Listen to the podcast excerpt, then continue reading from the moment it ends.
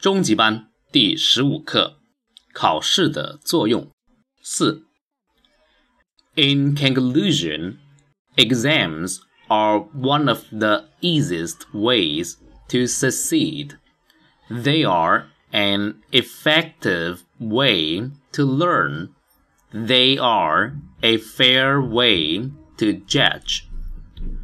We cannot escape examinations. They are one of the most important parts of learning. We can use them to achieve our goal.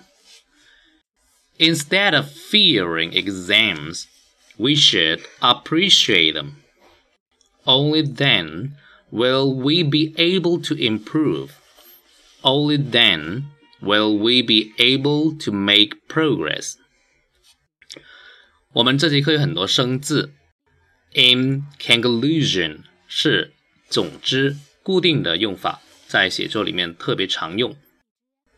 succeed 是成功的动词，effective 是有效的，fair 之前学过了是公平的，escape 是逃避，examination 是考试 exam 的全称，我们之前学的是 exam，这节课学的是 examination，都可以啊，相同的一个字。achieve 是达到，这里是 achieve our goal，达到我们的目标。goal 还有球门的意思，除了目目的、目标以外。instead of 是。与其就是替代，这里是 instead of fearing exams，就说与其害怕考试，fear 是害怕，还有一个 appreciate 是感激。我们在向对方表示感谢的时候，我们除了说 thank you，我们还可以说 I appreciate，I really appreciate。Improve 是提高，Progress 是进步。Improve 跟 Make progress 是大致相同的意思。那我们还学了几个呃语法，复习了几个语法，比如说最高级的用法，One of the easiest ways 最容易的路之一，还有 One of the most important parts。最重要的部分之一，这个 parts 是部分，还有零件的意思。